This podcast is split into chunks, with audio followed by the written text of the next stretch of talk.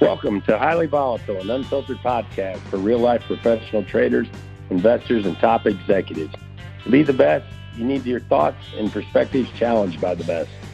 This podcast series features some of the most thought provoking and disruptive minds in both business and investing. My name is Kevin Van Trump, and I'm joined each podcast by my good friend, legendary trader, and angel investor, Andy Daniels. Together, we attempt to challenge the conventional and gain a better understanding of the disruptor. We search high and low for well packs and exciting new investment opportunities. But at the same time, try to uncover hidden pitfalls or unforeseen changes coming our direction that might rock our worlds. We hope you're challenged by our unfiltered thoughts and conversations and enjoy our highly volatile podcast.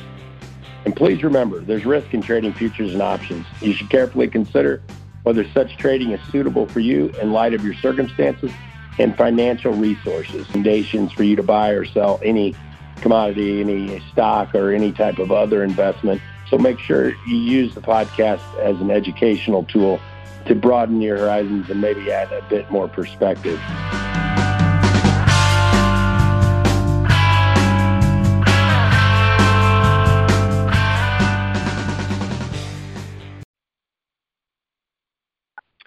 Hey, this is Kevin Van Trump. I'm here with my good friend Andy Daniels. We're doing another edition of our highly volatile podcast. Uh, we got our good friend Braden Hudye on the line with us as well. And uh, you guys are out in Idaho, right, Andy?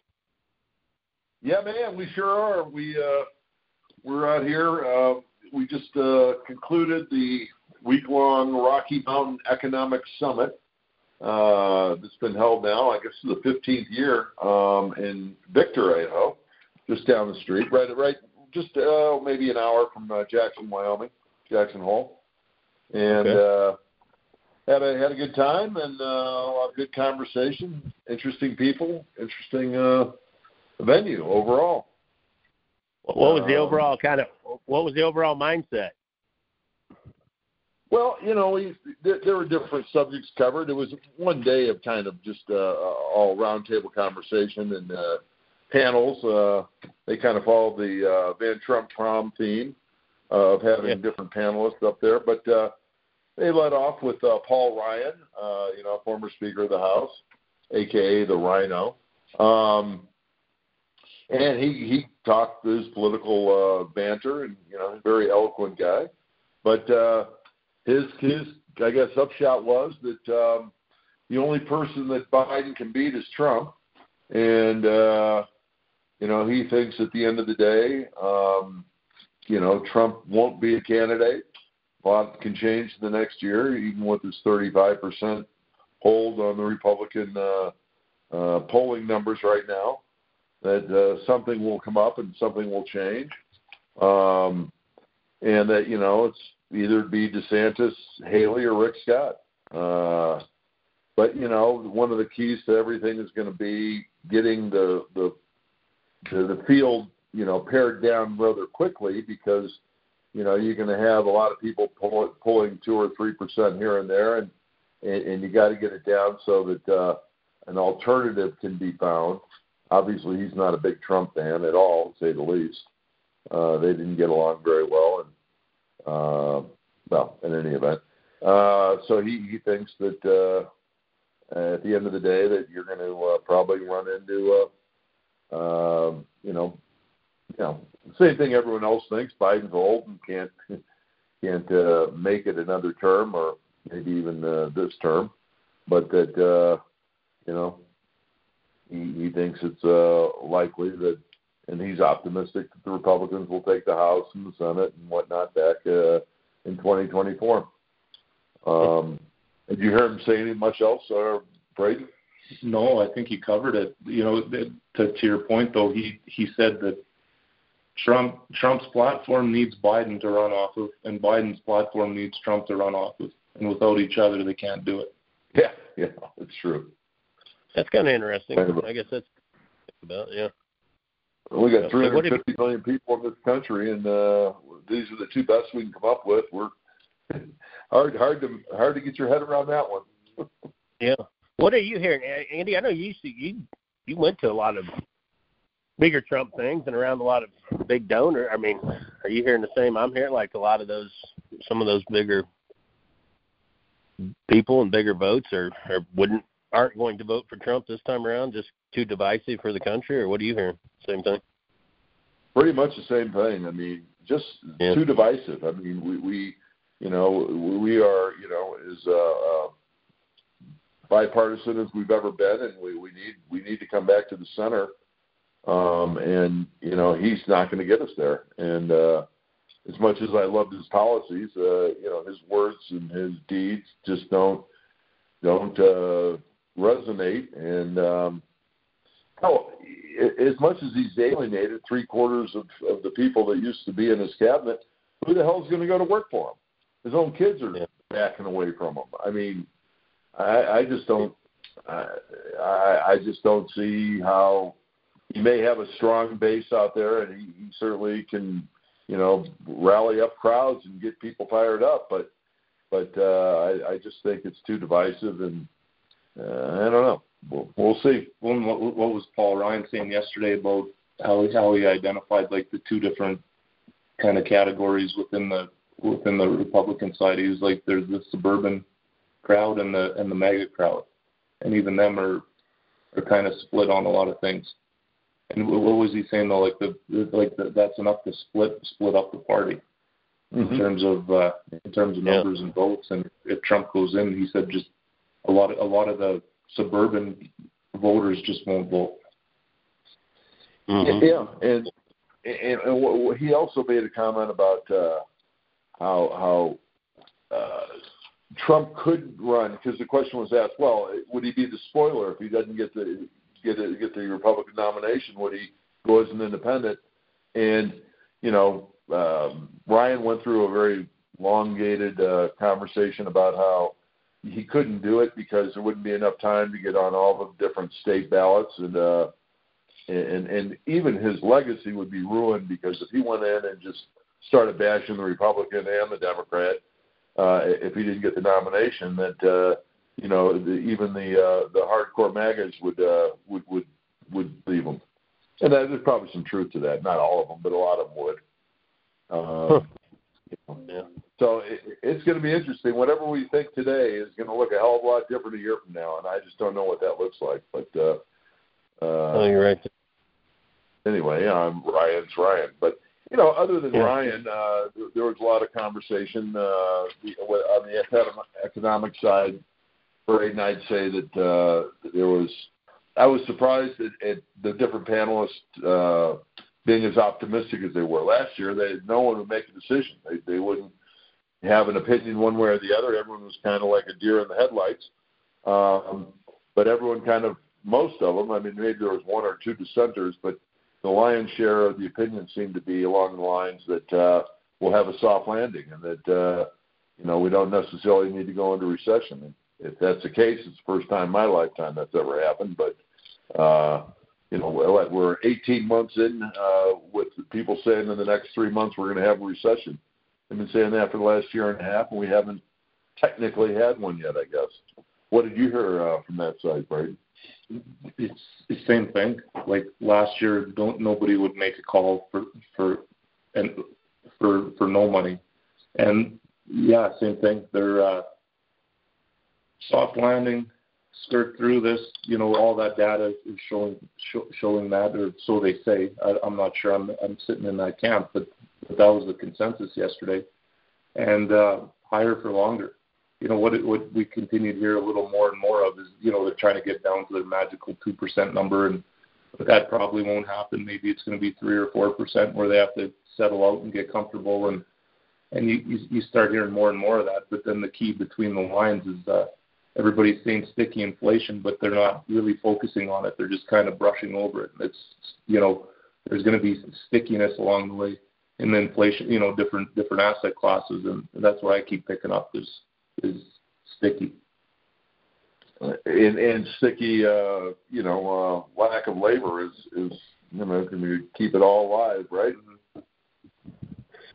Um, yeah, I, hmm, yeah, I don't know. I what do you I'm think with you guys. That, I, I think, well, yeah, I mean, I think that's been the the last several weeks. I mean, I think that the consensus is the Bears were wrong. Uh, isn't going to be a recession or any recession of any major significance. Corporate earnings are going to continue to hang in there, and it feels like any weakness, the labor market's going to uh, be able to overcome because it's just the strong, strong labor demand. So I think the Fed's going to stay up here for a while, though, uh, just because I I don't think they like the labor market as tight as it is. Obviously, and they don't like unemployment, uh, you know, where it's at. I think they'd like to see a few more people see that job market loosen up a little bit, and I think that's why I, don't see any reason why they're going to lower rates anytime soon. It certainly doesn't feel that way. Like, you know, there was that talk a while back, but you know, I I still wonder. I still, I mean, a lot of these younger people, a lot of young, I, I don't know where they're getting their money to spend it, and there's a lot of spending taking place, and looks like a lot of credit cards r- racking up, and I'm worried about all these uh, mortgages that are all going to reset, and in the real estate the way it will reset, and you know, I don't know. It feels to me like there's there's going to be the consumer's going to get tapped. You know, the college debt. Look at that. You're going to add the college debt back into the equation. Um, like I said, I think there's a lot of mortgages that'll be resetting soon, and I, I don't know. I, I don't see how the consumer keeps spending like they've been spending. Do you guys? I think it's borrowed time. Yeah, I, I, yeah. I just I, I don't think enough. Maybe maybe enough time hasn't passed yet to to really change that mindset or have them realize, you know, the average consumer what's actually happening or or where their credit card debt is or thinking yeah. about rolling over that mortgage in the next year. I just I don't think it's happened yet. I I listened to a really interesting uh, session with Felix Zulauf uh, about a month ago, and you know, big money manager. Where is he? Well, it, it was part, part of the uh, uh, Mauldin Summit or Mauldin uh, Conference. Conference, yeah. And he he, he I re-listened to his his his session from last year, and he pretty much nailed, you know, 2022, and in his forecast. So I, you know, was listening carefully to what he was talking about this year, and he said you know, we're going to put in, this is just his opinion, but we're going to put in a local high here in the, you know, general equities this summer. We're going to pull the market back 15, 10 to 15 percent, which would, you know, take us to about 3,800 roughly S&P. And he said that that'll be the Fed's trigger to go one more round of some kind of liquidity event. And and we have one more kind of bull bull run, blow off top to end this bull cycle next year. And if if you look at so if you take that thesis and look at the at the charts technically, it it it look it, it looks like that that's even a possibility as well. You know, 10 15 percent correction into the fall. They do something. Maybe they le- relabel it, call it something else, whatever, and they fire this thing up one more time. And uh, he was pretty adamant on it. Yeah, well, I tell you where I've my opinion, where I've really screwed up in the past, I wouldn't say screwed up. I, mean, I really haven't lost any. I haven't made any great money either. Is um, I've just continually not disciplined enough to separate the economy from the stock market. You know, I we continue to talk like that too about the debt or you know the issue with the real estate or consumer debt rising or things like that. Yeah, that you know that's that's the economy and I'm telling you what, it seems like the economy and the stock market uh, are massively diverged uh, to some degree, uh, significantly, I think, and I think it's going to continue because, as Andy and I tell you, I mean, you've seen, Braden, the number of stocks have shrunk dramatically from the 80s and 90s to what we're trading now, and just look at those top seven to nine big tech. I mean, they've just carried the damn market, and the percentage and the weighting in the indexes is is insane, and you know, if you're short, which I was, I had had some short hedges on uh, just not that long ago, even, and uh, you're really betting against Apple, Microsoft, you know, Amazon. You're betting against those seven, eight, nine big, big stocks, and I don't know if that's going to happen. I just don't know if they're going to have massive pullbacks. You know, that's, that's stock market's a, a different animal right now. So don't know. Well, I mean, hell, we're up 17% in the Dow for the year. We're up 35 in the Nasdaq. Here we are today. Uh, yeah. Um, I, I I can't be long. I can't buy it. No way, no how. No, I hear you, but look at the run Nvidia app. I mean, look at the run. And, but here's the thing: you have to look but, at the difference in earnings. And now we're here. What do we do? Yeah, but I mean, those big tech companies have massively increased earnings uh, since 19. I mean, I was looking at the data. I mean, it's crazy numbers, and it's you know they're putting up the numbers, and it's it's hard to bet against them. I'll tell you that it is hard to bet against them. But I'm with you, Andy. I feel like we're priced to perfection, but we've said that for a little bit, and uh, I, I, I, yeah, I don't know. I, I, I've been watching some of that as well, and and it's I think if a person was was really focused in on it, you know, we're up at 17%, like you said. Some of these, you know, techs ran back in huge numbers, but th- that that was off the lows when everybody was, you know, scared shitless, you know, after a huge pullback last year. And some of these tech stocks have obviously broken out into new highs. You look at the indexes; we're not putting in new highs right now and it's we're just back to the you know the previous high type of levels on average general indexes Mhm. and and it's history doesn't repeat itself but it rhymes it's you know where are we at in the cycle i think this the bull run in equities is getting long in the tooth. Is there is there a little left? Can we get through next year? Possibly. I don't know. But you know at the same time you know a lot of us or us guys on this call are you know, li- lived in the commodity space still do. I, I think we're seeing a turn, and and you know when they're talking about sticky inflation and stuff, I, I think we're going to see a turn and and really have an opportunity in the in in certain commodities going forward instead of trying to chase these things that are maybe a little long in the tooth or too high. Yeah, I think, I I think there's some better opportunities out there, better value to be bought. Right, you you, you have a good uh, sense, and you you, you you you do a lot of the following of uh, waves and trends and and uh, technicals as well as obviously fundamentals. But uh, what are you seeing in the, in the metals market? I mean, I know that's kind of been dear to your heart, or, or you, you follow it closely, and in cryptos for that matter. What what, what are your uh, thoughts on those those items? Well, I, I, I look at metals like, you know, as a, as an asset class of commodities and not as a safe haven gold bug type of view. And you know, maybe we got, we got our timing. We were a little early to the party, thinking that the Fed was going to, you know, act more rationally than they did, and we would have seen we would have seen the, that asset class spark up a little sooner. But from a from a cycle perspective, it's it's it's their time to go. And and then if you look at all the fundamentals around and everything going on with ge- the geopolitical stuff, the market timing, what what's going on around the world, it's uh, I, I think I think metals are sitting front and center for for the next run. I, but I think it's their time, not because I think the world's falling apart. And uh, so I'm I'm bullish gold, silver, platinum, palladium. Uh, you, you know, even copper is copper supposed to be an economic indicator of of growth, but fundamentally, and what's going on out there, and the, some of the games that China's playing and and stuff, I think China needs to fire up and stimulate their economy, and and, and then you look at the supply demand fundamentals. I I'm I'm bullish copper right now too. Uh, I I just went long the other day, and I I really like it.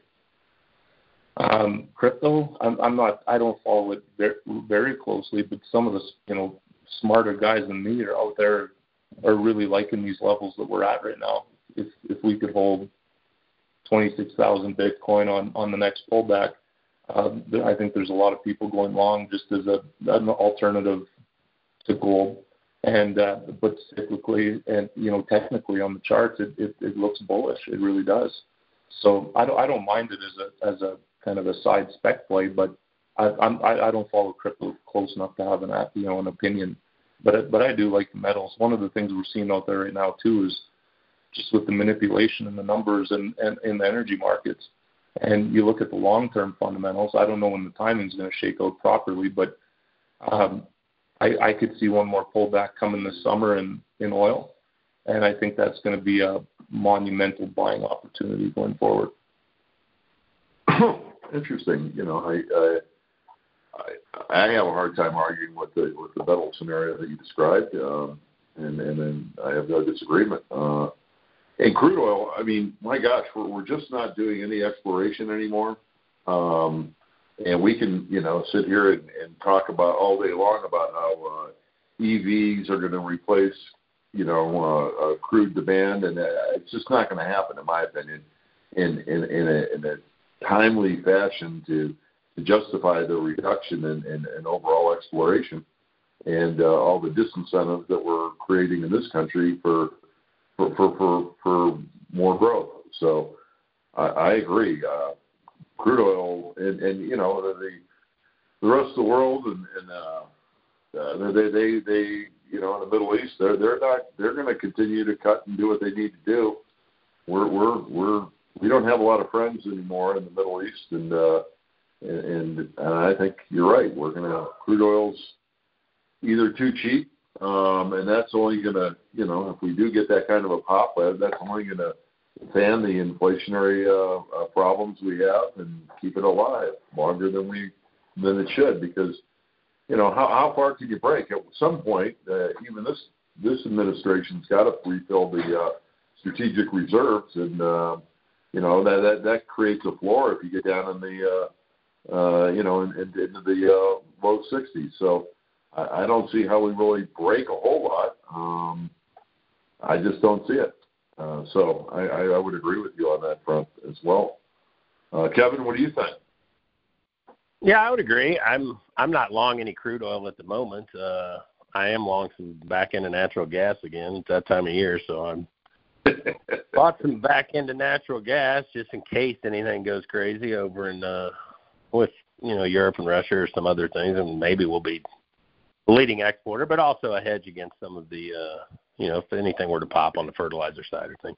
Hell, we're all the way back down to what, 250, I think. Uh, towards back in somewhere right in there. But yeah, I, I like it. I, I like Braden's playing copper. I've been, you know, I told you Andy last few times trading copper more and kind of broke out of back again here. It's kind of bumping up against a little bit of resistance. So yeah, I like the uh, to play longer term if if if they're going to go to all this electrification and and do a lot of these things. I mean, I think you're going to see copper you know, be overwhelmed from a demand standpoint for a while, probably similar to some of those other industrial metals and some of the metals Braden was talking about. So, yeah, it's tough to be bearish like you guys. Uh, you know, it's tough to be bearish metals or or energies uh, for that case. And you've had the dollar break under some pretty decent pressure. I was short the dollar, not from high level. They got short about 104, 105, but uh, you know, I I think it's probably maybe going to stay under some pressure. So you got to believe you, you could have a, a little bit of a setup here where commodities make a nice little move, uh, or at least stay strong. Which, like you guys are saying, I mean, I don't see how that eases inflation. So I don't know if they get it back to that two percent magic number anytime soon. I, I think it, like you guys are saying. I mean, I think we stay in this, you know, three to four percent range maybe for a while and just have to battle it out. And, and see how it goes here on that front. But yeah, I, I'm on the same page with you guys. I'm long some Bitcoin still, uh, small amounts. I mean, nothing huge, and I like what Braden's. I, I'm going to add to it probably on the strength rather than the pullback, but I may look at it if we Braden's number at 26 and see what we do there. But yeah, I think you know with BlackRock getting in and trying to create the ETF, I think yesterday uh, one of the big courts ruled uh, in favor of Ripple, and it was pretty significant ruling that they deemed it not a stock. You know, the SEC and Gensler were trying to regulate uh, the crypto area, and they came out and made the ruling that Ripple wasn't considered any type of stock, and that the SEC didn't have any type of jurisdiction over it. So, I think that was pretty big announcement, and uh, you know, maybe you'll see some more institutional money or more things start to uh, move in, in that direction. So I don't know. I, I I'm with uh, Braden on it. I, I think there's some smart people that are definitely on that bandwagon. I I'm just following. It's above my pay grade, so I'm just yeah. I'm in, I'm in the same I'm in the same position, Kevin. It's above my pay grade. Yeah. I, I just I just pulled up a chart here while you were talking, and only from a technical perspective, if you watch what's happening fundamentally and, and the money moving back in, or you know, like you said, BlackRock and, and some of the things yeah. happening, changing tides, um, 26, 27 on a pullback, and you know th- these guys are thinking that we that we can get back up to that forty-eight, fifty thousand dollar range on the on the next move in, in fairly short order, and it, it wouldn't yeah. surprise me to see it move like that. And if if Bitcoin does that, so will all the other products, whether it's Ether, the crypto miners, or whatever. And I, I, I just, I think it's time for a run. Yeah, yeah, it seems like it. I was long some, uh, oh, Riot and uh, oh, Marathon Holding there I didn't stay in it long enough. I, I made a pretty decent clip and then got out and shit. It just kept on trucking higher. So that's on the crypto mining side. But yeah, I, I don't know. I mean, I same with Carvana. I bought Carvana like I was just getting the shit beat out of it, and then I probably took maybe thirty percent profit, uh, busted out at thirty. Shit, thing went up like three hundred percent after that or something. So you know, I I just haven't been. I've been just so quick on the trigger finger to bank profits in this market. It, that's what's frustrating. That's where I said I have not made near the money that I could have made, which has been the story of the last two years, three years it seems like. So I don't know, just I guess maybe either I'm getting older and I'm a little more worried that the old bears and young bulls, Andy, or I'm just I don't know, but it, it just pisses me off when I cut the winners so short, you know, and when you look at what they could have done or would have done. And, you know, I've, I've truly noticed that too. The last couple of years is what we're used to doing or, or setting up as as overhead resistance or exits. Doesn't it seem like things stretch further, longer, both both to the upside and downside than than well, they used to? And that's well, where you yes really got. No. Yeah. I mean, yes, yes, they do, but but cycles are much shorter than they used to be. I mean, things happen quicker and are over faster than they than they ever used to be. Um, you know, things you know agree with that. three years to, to to move in a direction uh, are doing it in weeks and months now, and and uh, so you you kind of get into that thought mindset yeah. that that hey, we you know this is it's great while it lasts, but you know get out quick because they don't last forever. And you look at any chart, it seems like things are more condensed than they used to be. Well, maybe if you, if you take your your your thesis, then we're moving too quick and and just need to go back to some of the traditional ways. Apparently, yeah. Yeah, because it's certainly no way to trade and make money letting your uh, cutting your winners short and letting your losers run. I mean that that's a recipe for disaster, right? I heard a guy tell me we were on a call the other day. He's like, you know, you, you cut your winners. He's like, it's like going out into your garden and cutting your flowers and just letting your weeds grow. And I'm like, yeah, that's a good analogy. I've never heard that one before. So cutting the flowers and letting weeds grow. Shit, I think that's how my uh, portfolio looks a lot of times anymore. So still got some some definite losers on the books, but maybe this whole thing will rising tide lifts all the boats, right? We'll we'll see. It doesn't feel that way at the moment. That's why I said it seems like you've only had this basket or handful of uh certain sectors and areas and like a rolling type rallies, you know, and I, I don't I don't really know what the next area is going to be. I mean, on the stock side of things, like I said, I bought some Moderna after it got beat up here recently and bought a few other things, but I don't see anything just screaming buys. I'm still holding Benson no, Hill. Let, oh, us talk God. about a sore subject. Andy said, "Oh my God, you still holding?" Uh, yeah. Well, what are my options? Well, I, I, don't, I, I, don't. I don't have. I don't. I don't have enough uh, gains to uh, off need the tax loss right now. But um, yeah, I don't know. I, I just get concerned that they're they're they're they're not big enough to be you know an ABCD, uh, and they're they're too big to to be a, a buyout candidate. Well, maybe they aren't. Um, but you know, you can't stay at a dollar for very long and, and stay listed. Um, so something's no. got to give. And they've done a, a, a regime change. Uh, you know, Matt Crisp stepping down as CEO, um, and that hasn't seemed to spark any anything one way or the other. I mean, the market, the market just seems kind of stalled here at a buck, yep. and you know, I don't know what's. And gonna, I would, I, I mean, I hate to say it, but a lot of times I invest and I bet on people and leadership teams, and my probably I'd say eighty percent of the reason I invested in Benson Hill was because of Matt Crisp, and I like Matt a lot, and I think he's a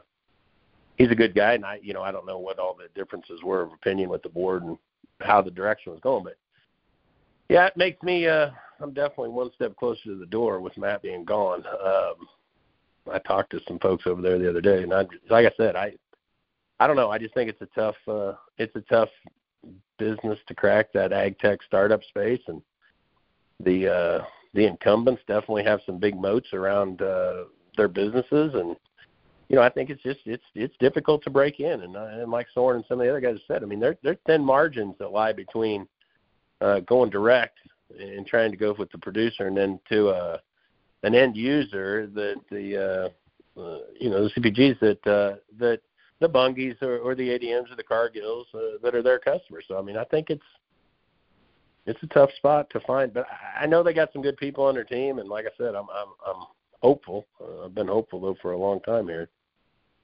I guess we'll see what happens, but uh, yeah, so I'm still holding it. That's a that's been a sizable loser on the books, and you know, I I told you I'm long Portillo's. I I like Portillo's. I like to eat it. You've been long that for a while. That's been a good move for you. I bought it kind of off the gate. I mean, I'm up in it a little bit, not any huge, huge amount. There's a small float on it. There's not very many shares issued. I think once they're done, I I do think the next year, two, three years, I doubt the stock just takes off or goes anywhere crazily fast. I think they're in a spending frenzy, and I think they're going to, you know, pop up more locations. You know, they're going to expand and, and grow, and I I think that's going to weigh on the balance sheet a little bit and maybe keep some, uh, you know, some of the short side sellers uh, on on the on the stock a little bit. Yeah, I think longer term, I think it could be a huge, huge play. I don't know if it could be a Chipotle type play, but it, it has a similar vibe or feel. And any of you that have eaten at Portillo's, you know the the fanfare. I mean, shit, people love to have it shipped all over the country and everything else. So I think oh, if they can duplicate, if they can continue to duplicate it, I think there's a strong chance it could be a hell of a stock long term. But I guess we'll see.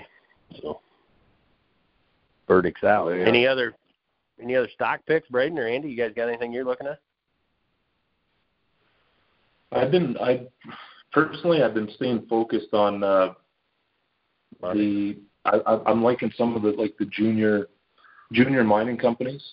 Uh, yeah. Junior junior copper companies, gold, silver, but but the juniors and and same thing on the energy side. I I'm, I'm really liking the pullback on on some of these smaller you know oil and gas exploration companies like that. Just as an example, you got like a Devon Energy. DVN was back last yeah. fall was 80 some bucks a share, and it's it's pulled back into the 40s.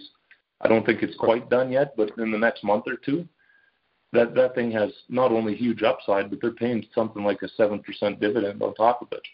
And you know, and they're they're not they're not small enough to just go away overnight. So you know, are they a little more volatile? But you know, they also have the some of those more junior companies that, that have gotten beat up on these last set of pullbacks. You know, like I said, gold, silver, oil, um, I'm, I'm liking that space right now. I think they got a lot of catch up to play, and I think there's going to be some big opportunity in, in some of those.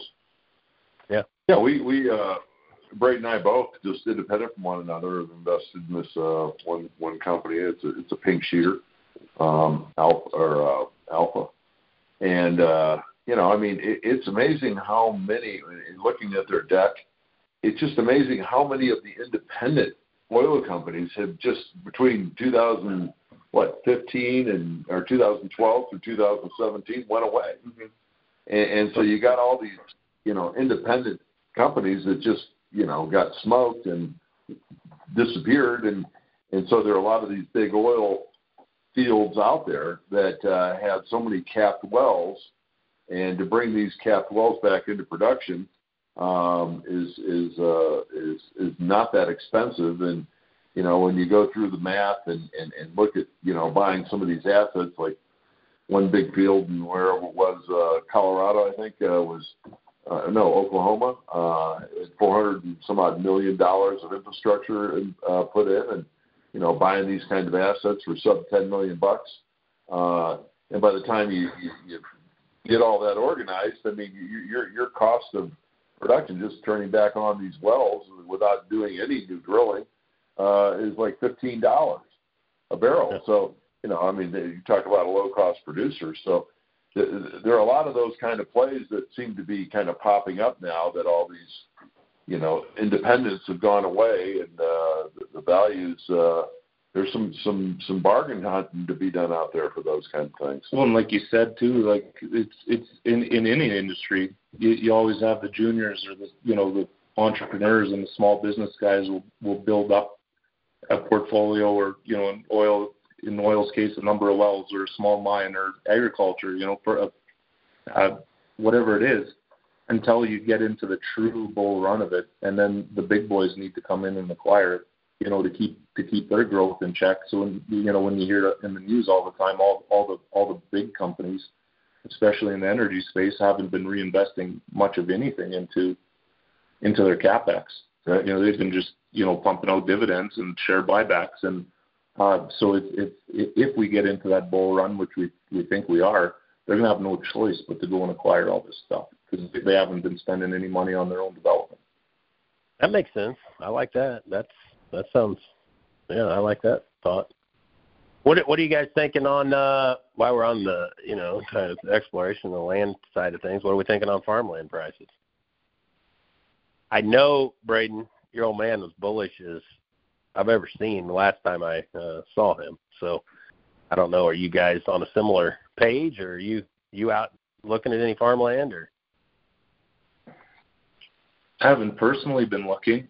Um, yeah. To be honest, I haven't been following it close enough to to have an opinion or talk numbers.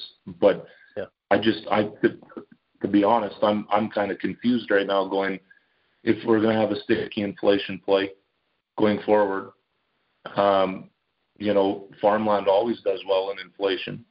You know, and and even though it's scary to think interest rates right now, and I th- I think there's going to be some choppy volatility in the short term with farm, you know, farming in general, interest rates, the banking environment, you know, the operation side of farmland. But typically, when you're in one of these types of cycles, or or uh, where we're at today going forward, if if we're leaning inflation, farmland's supposed to be one of the spaces to be. But I just I don't know from a technical valuation standpoint. I just I don't know. I, I didn't wonder how many.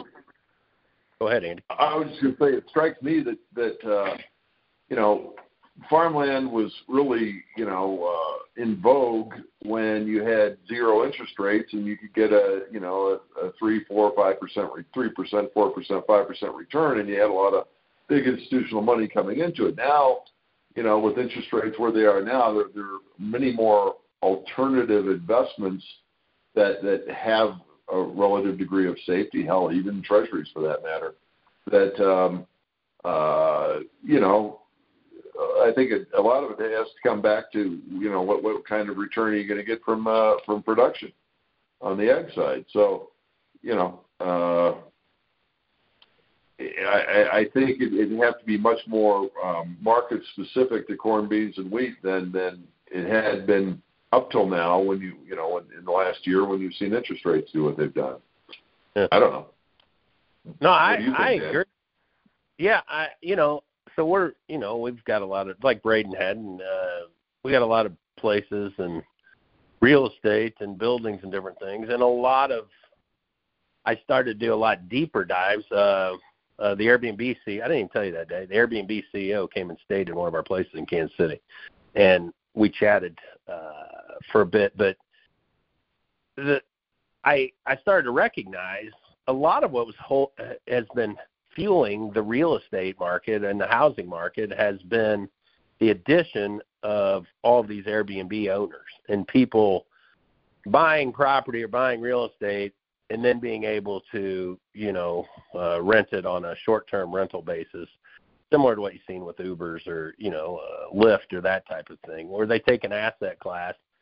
And we added a shitload of people to the buying pool.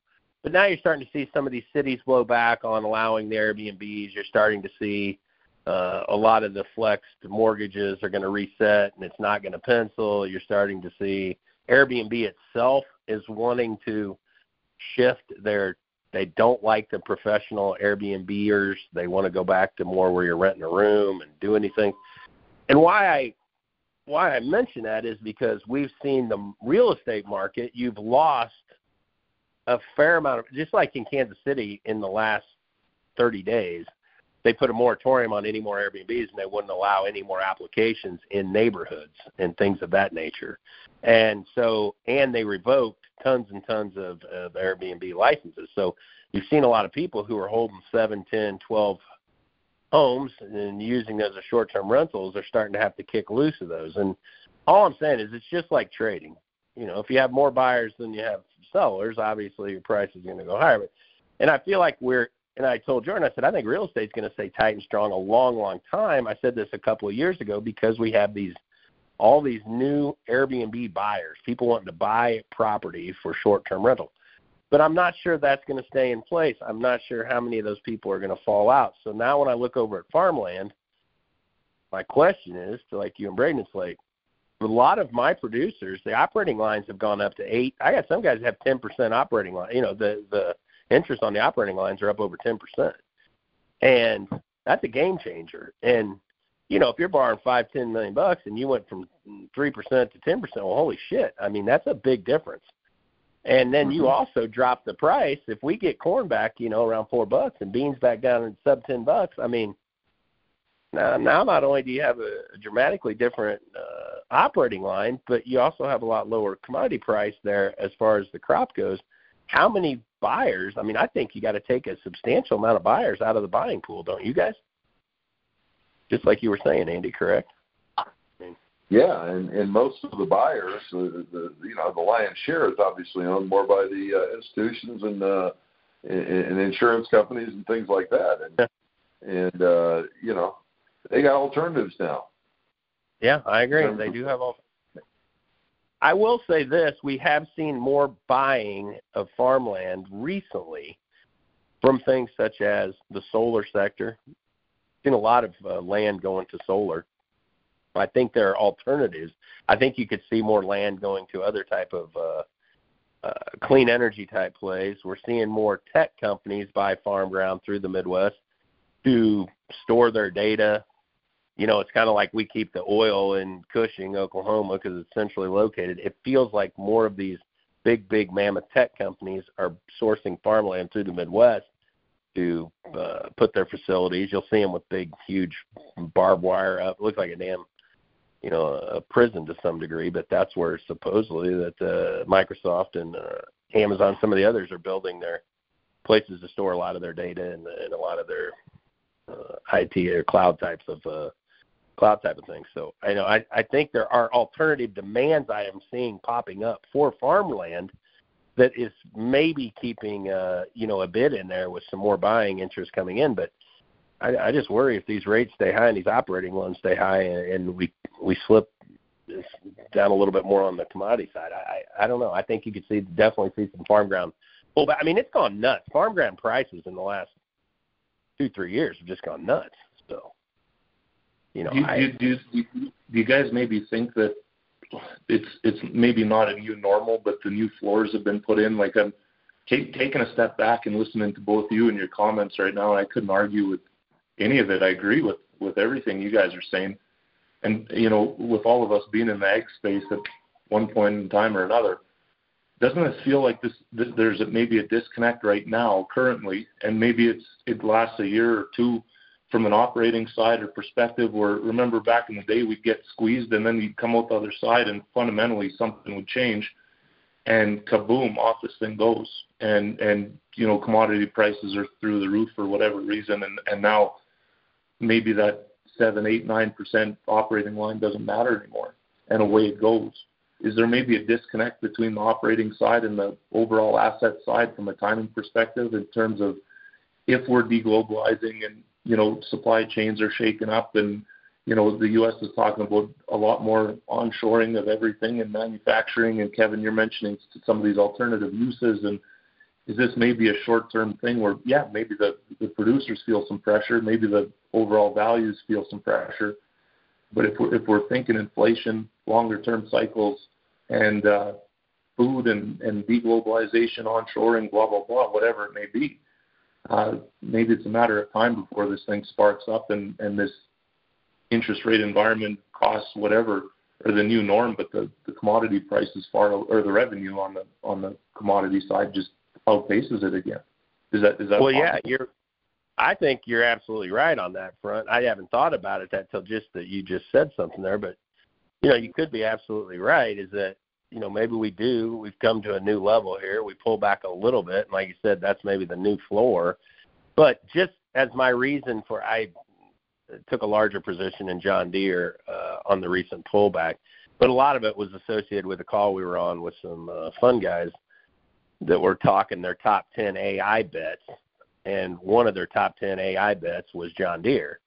And just simply saying, like you're saying, Braden, right there. Yes, prices may go lower, but if AI really has a big impact in agriculture, you, I mean, maybe you outproduce it, like you're saying. I mean, maybe the average yields in the, in, in the production goes up so high it just completely outpaces, uh, you know, the negative side. And holy shit, now all of a sudden farm ground's worth a shitload more possibly. You see what I'm saying? If if technology becomes that big of a windfall behind it, or like we're seeing on the solar side, I mean, they've cut costs like dramatically on the solar side and producing huge, huge amounts of power.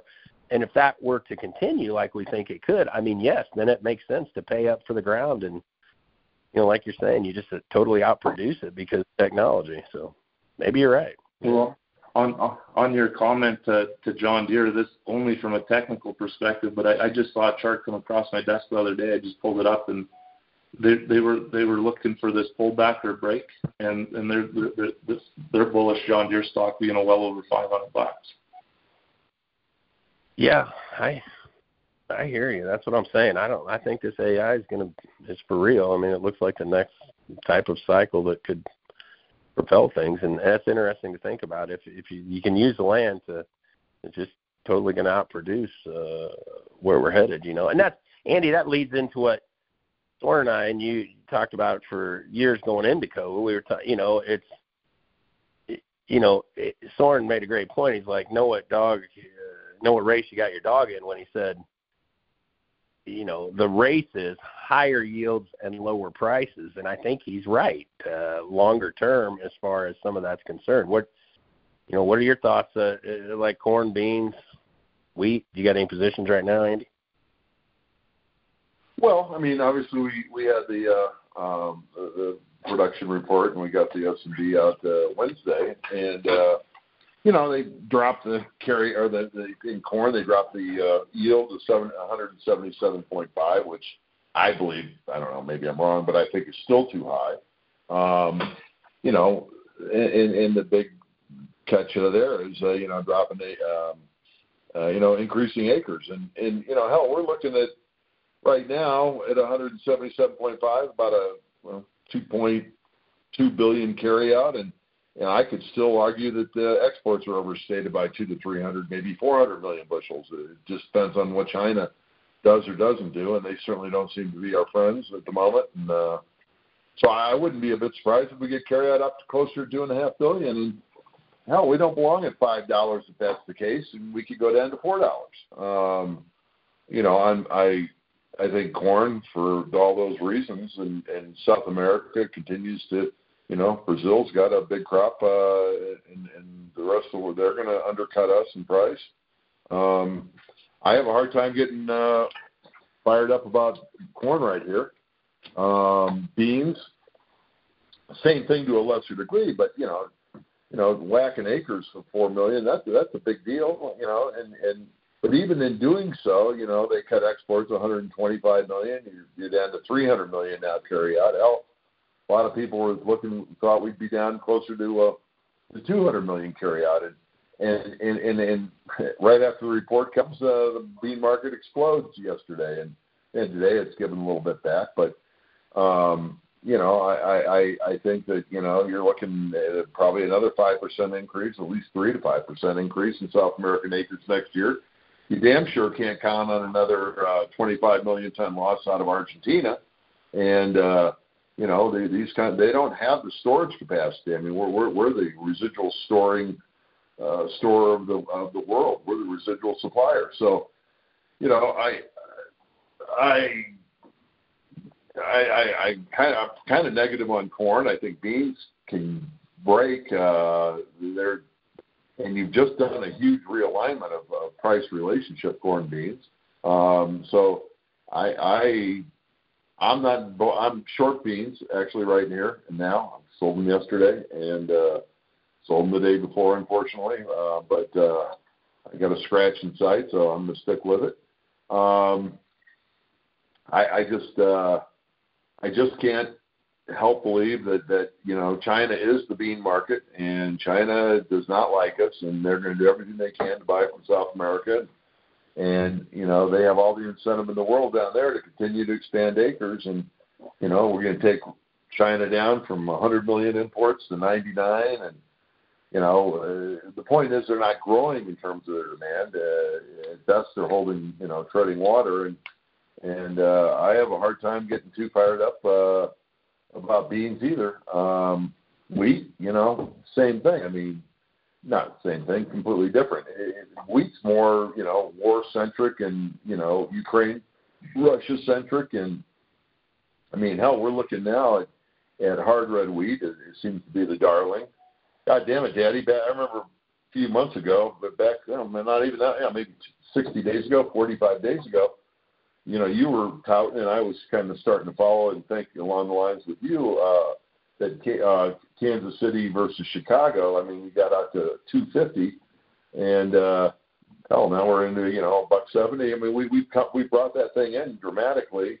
Um, the price relationship, but we're still looking at you know the lowest production in 16 years, or, or sorry, the lowest carryout in 16 years, with uh, the lowest um, um, exports and and the like. So we, we you know we continue to uh, uh, hard wheat protein seems to be the darling, um, uh, but you know at the same time, you know we're going to have to and the dollar continues to weaken you you might have a story in wheat. I know you're you're you're a you know perma bull in the wheat market, and I I wouldn't argue with you. But if I had to pick one to be long, it's the wheat market, and if I had to pick the one to be shortest, it's probably corn on a risk reward basis, and in terms of a dollar uh, you know percent move, I think uh, beans also.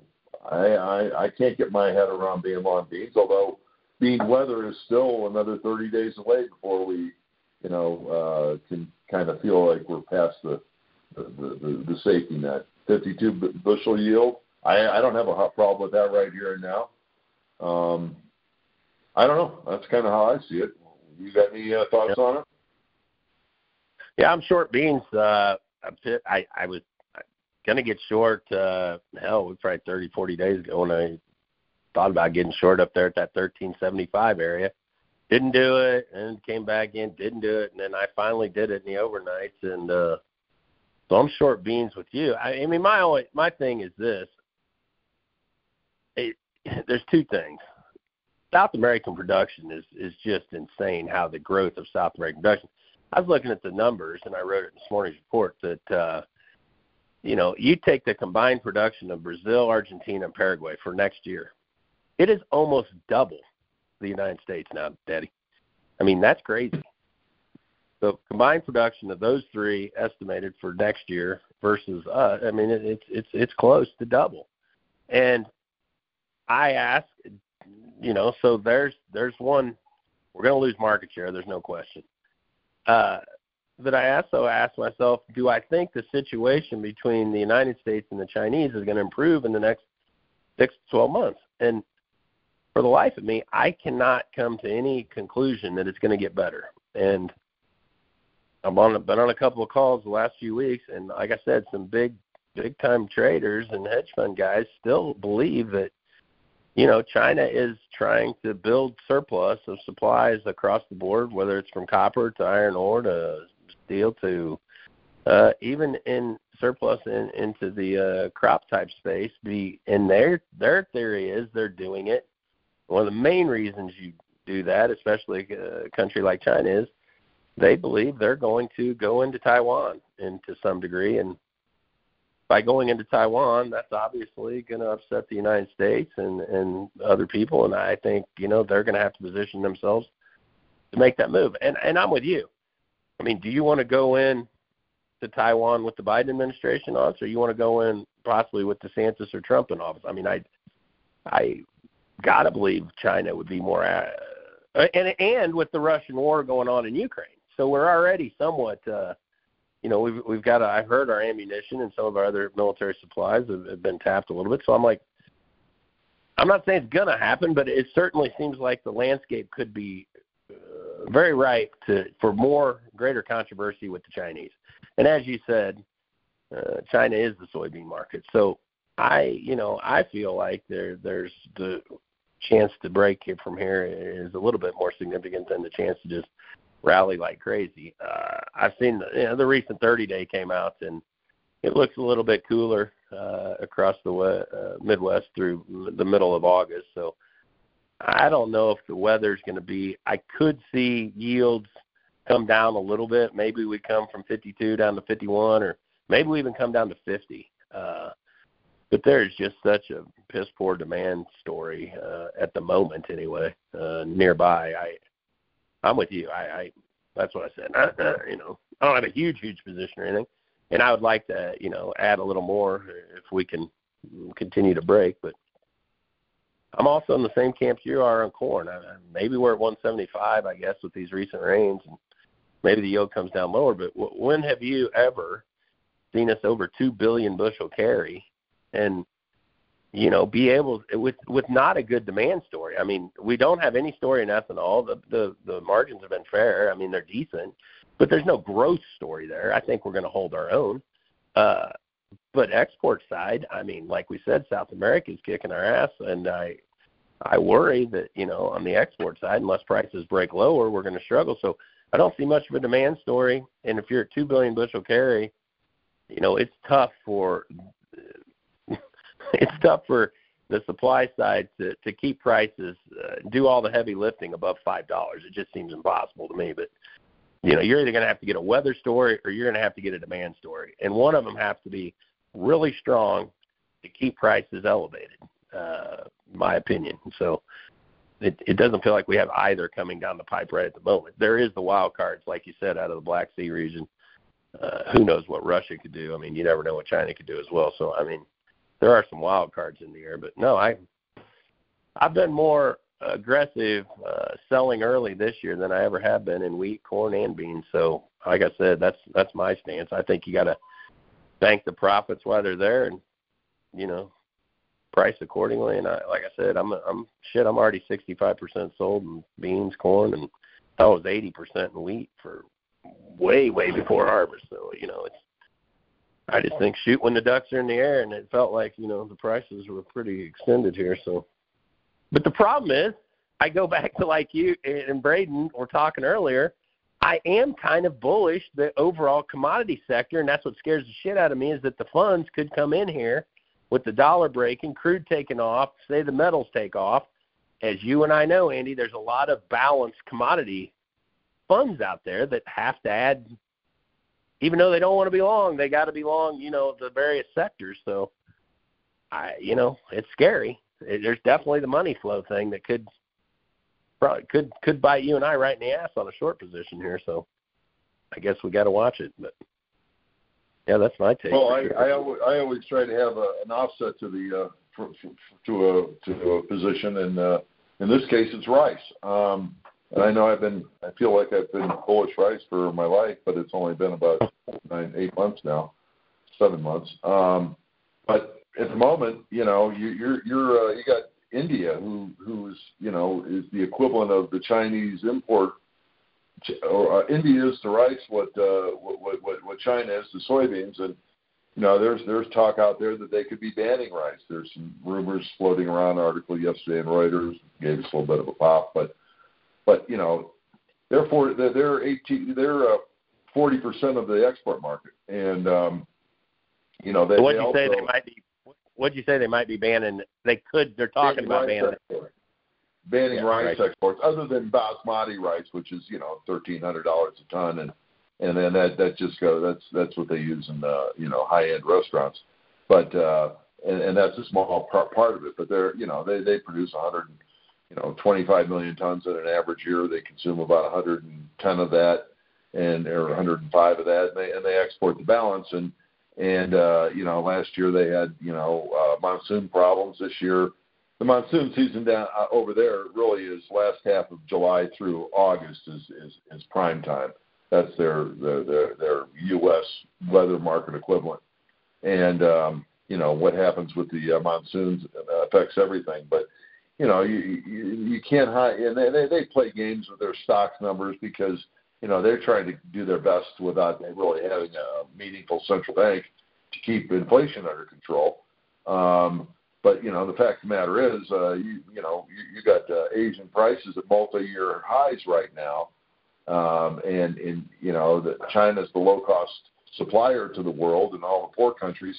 You know that that's their main staple of uh, of of uh, you know intake consumption. So you know, if you if you did ban rice exports and and you know the monsoons, you know, it's prime time is coming up, and there's already been a lot of analogies with with with you know record high temperatures getting set in certain places in China and, other parts uh, of uh, you know in Spain and and how you know all that that's affected by uh, um, by our weather patterns.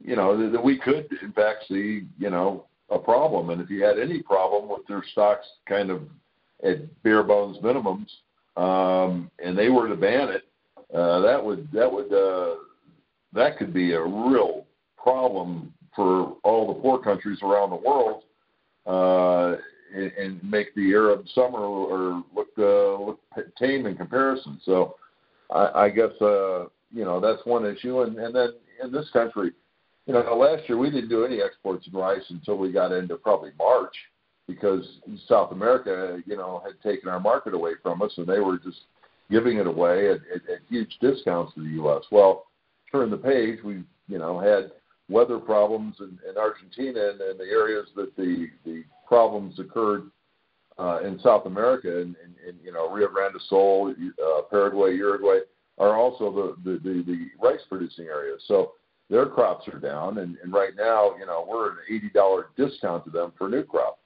eighty dollars a ton, which is you know two fifty a hundredweight, and uh, you know you got you know Asian prices up uh, you know anywhere from twenty five to forty percent year on year, um, and you know even hell last year we were almost two dollars higher than we are right now uh, for September new crop rice. So you know we're going to have a huge export demand and you know the USDA is is carrying our, our carryout this year at pipeline minimums for next year.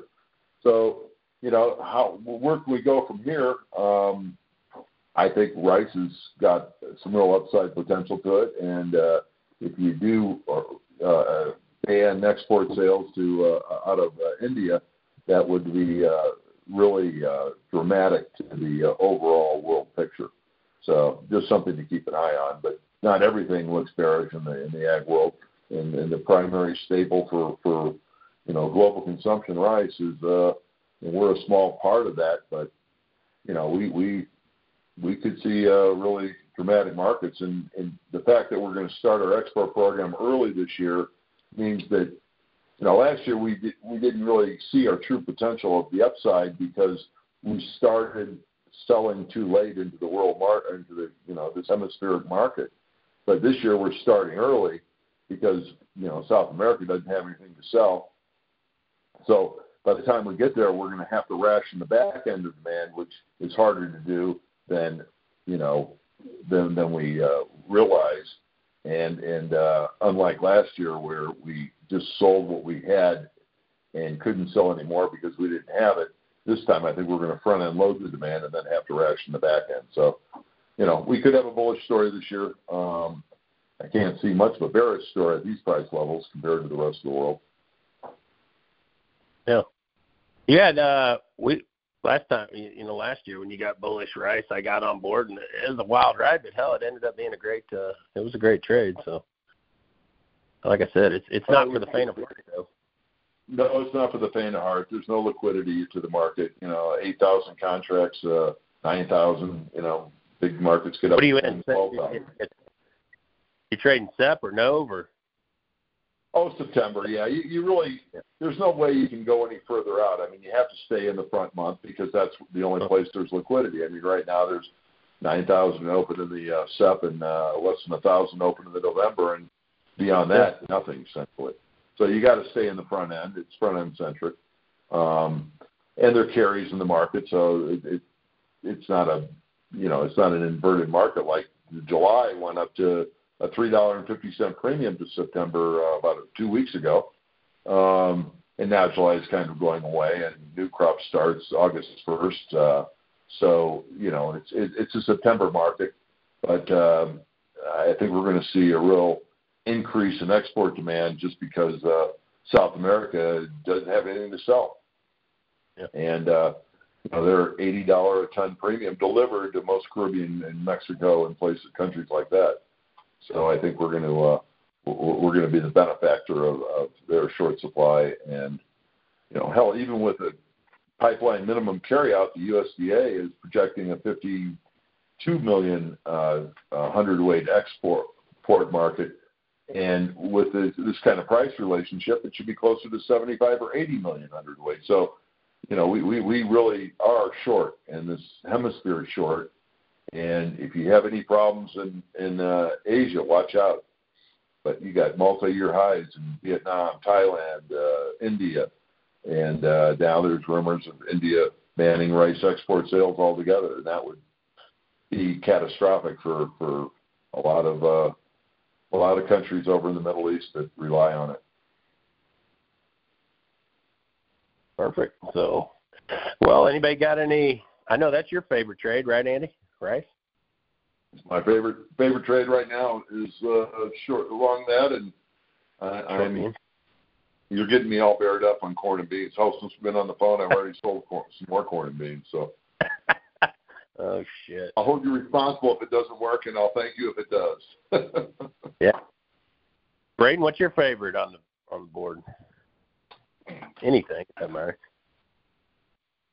Favorite would be I, I, I, like I mentioned earlier, I, I think we're just setting up for a run in uh, in some of the precious metals, and you yeah. know, some uh, junior miners, and you know, even yeah. a, a, an an index or an ETF like a GDX or GDXJ. I like. I like silver. Uh, you know, ETF like a AGQ is great, and uh, I'm I'm waiting for this next, uh, you know, the next break in in energy to to go long. Yeah, that's kind of what's on my radar. What what's the? I can't. Is it Altrus? What's the name of your guys' fund you're managing now?